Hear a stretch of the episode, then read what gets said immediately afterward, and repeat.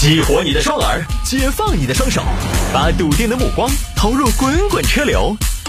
给我一个槽点，我可以吐槽整个地球仪。微言大义，换种方式纵横网络江湖。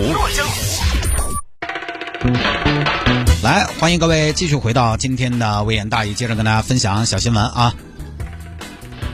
来，有听众朋友说摆一下这个，女子独居农村，月入一千，称什么呢？过得很快乐。收音机前各位听众朋友，给你一千的月收入，你能快乐起来吗？那看看别人是月入一千怎么样快乐的呢？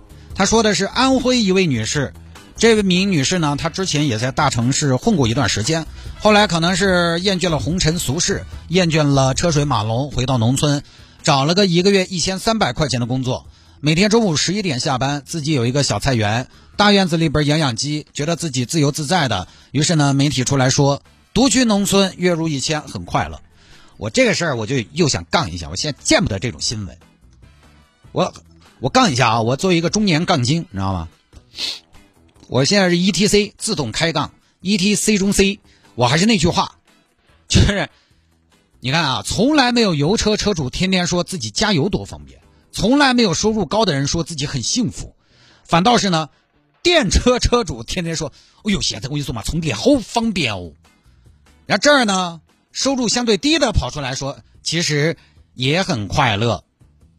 但我不说电车不好哈，没有这个意思啊。广大电车车主，我知道现在成都呢，电车车主很多，我们的听众里边开电动车的朋友也很多。不是说你们，就是说在说电车充电方便这个事情的时候呢，我说过，真正的方便其实有没有可能是察觉不到，不值一提，融入生活当中，那个才叫真方便。就是我觉得只要你反复在提这个事儿吧，你那个可能。是你加工过的真方便，或者是它不是大家理解的真方便。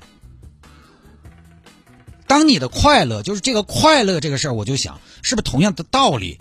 需要解释的快乐，它是不是可能不是大家每个人都适应的快乐？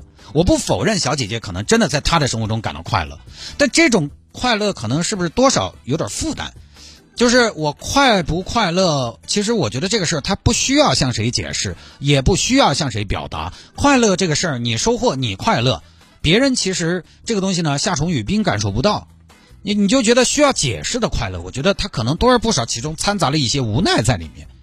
我们经常说，月入十万的人有他的快乐，月入三千的人也有他的快乐。你看，有个问题，前者的快乐，你我都能想象，是不是？汪小菲的快乐，大家都能想象吗？两百万的床垫吗？你能你能想象吗？但是呢，后者的快乐他需要解释。永远不可能有篇新闻报道说男子独居城市，年入一千万，称自己很快乐。我要你说吗？他本来就不要太快乐，他的快乐我能想象。你看，就是反反倒什么呢？独居农村，月入一千，很快乐，这种他就需要解释。我觉得这些事情一解释就不摁着，他始终透露着一种哎，你你来认可我这种感觉。但是快乐这个事儿，谁快乐谁知道，不用解释的。前面年入一千万的那种自信的快乐，他不需不需要别人来认可。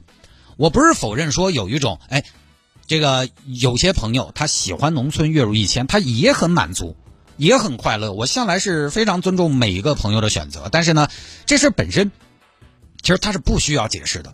还有哈，稍微做了点功课，你发现这位小姐姐吧，她抖音上边短视频日更，每条点赞基本平均在五千以上，就这个流量变现的话，并不难，不多，但是一天几大百是有的，所以她是快乐呀。上班一个月一千多，短视频一个月又是抖音又是 B 站的，你管这叫生活？这叫奋斗啊，朋友们！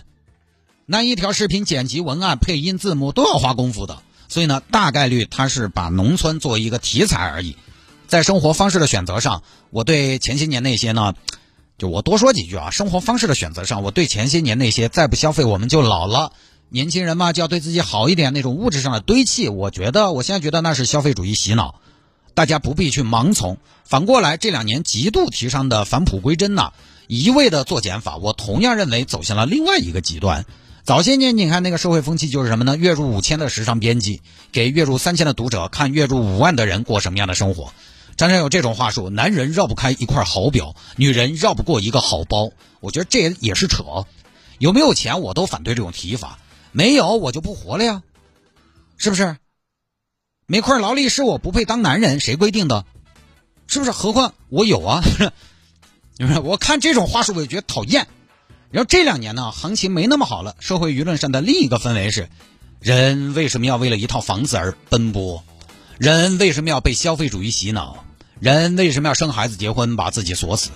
房子也是俗气，消费也是肤浅，结婚也没有意义，奋斗就只有焦虑，钱多就注定人傻。哎，这又是一个新的极端，就陷入了另外一种虚空。就是我们老是在非此即彼、非黑即白，我个人就不太喜欢这种，可能也是我自己本身缺乏奋斗精神，我的斗争精神应该是我不太能接受，为了证明我对，我就要一定证明别人错，这个逻辑有没有可能都对，或者有没有可能都没有错？我觉得是有可能的。现在都把大城市说的一无是处，人口净流入的，对不起，都是大城市，逃离北上广的他也没有逃回老家，而是逃去了二线城市。慵懒的人生是人生，奋斗的人生它也是人生嘛。在路边支个摊摊卖咖啡，对吧？在丽江开个客栈佛系接单，它是一种生活。但早出晚归凭劳动挣钱改善生活，他也也有他自己的快乐嘛。一个人自由自在无牵无挂闲云野鹤式生活，撑起一个家庭赡养老人抚养孩子，让他们不那么拮据，纯粹的感受成长，从容的安享晚年，难道不也是一种责任吗？而这种责任怎么到了一些丧文化那儿就没有意义了呢？我就不太认同。我觉得呢，大家各过各的生活，生活快乐的其中一个重要心态就是包容不同，对吧？我们这儿年轻的朋友一天骑摩托、摆后备箱咖啡、当穿搭博主，他们也不买车、不还房贷，自由自在。还有些年轻人早年直接出国了，丢下高文凭和事业单位的工作，去国外摘蘑菇，我觉得也挺好。世界那么大，年轻能去看看，有选择，很羡慕。但是我从来没觉得我这个传统的生活人生道路有什么不好，看得起自己也不干涉别人，这是我觉得快乐所需要具备的心态。当然，我这个讨论并不针对这个姑娘本身，毕竟人家也没说别人的生活不好，只是呢这两年好像有点氛围，大家的表达越来越极端，我就多说了两句啊。回到说这个姑娘，恐怕从她的短视频拍摄强度来看，她未必那么的超脱。真正喜欢农村生活的人，他不一定有那么强的表现欲，把自己置于一个网络的风口浪尖。那到底是真喜欢？还是假喜欢是要打个问号。这些年啊，什么女子独居农村月入一千很快乐，男子辞职带孩子游遍全国很幸福，夫妻卖掉房子环游世界很精彩。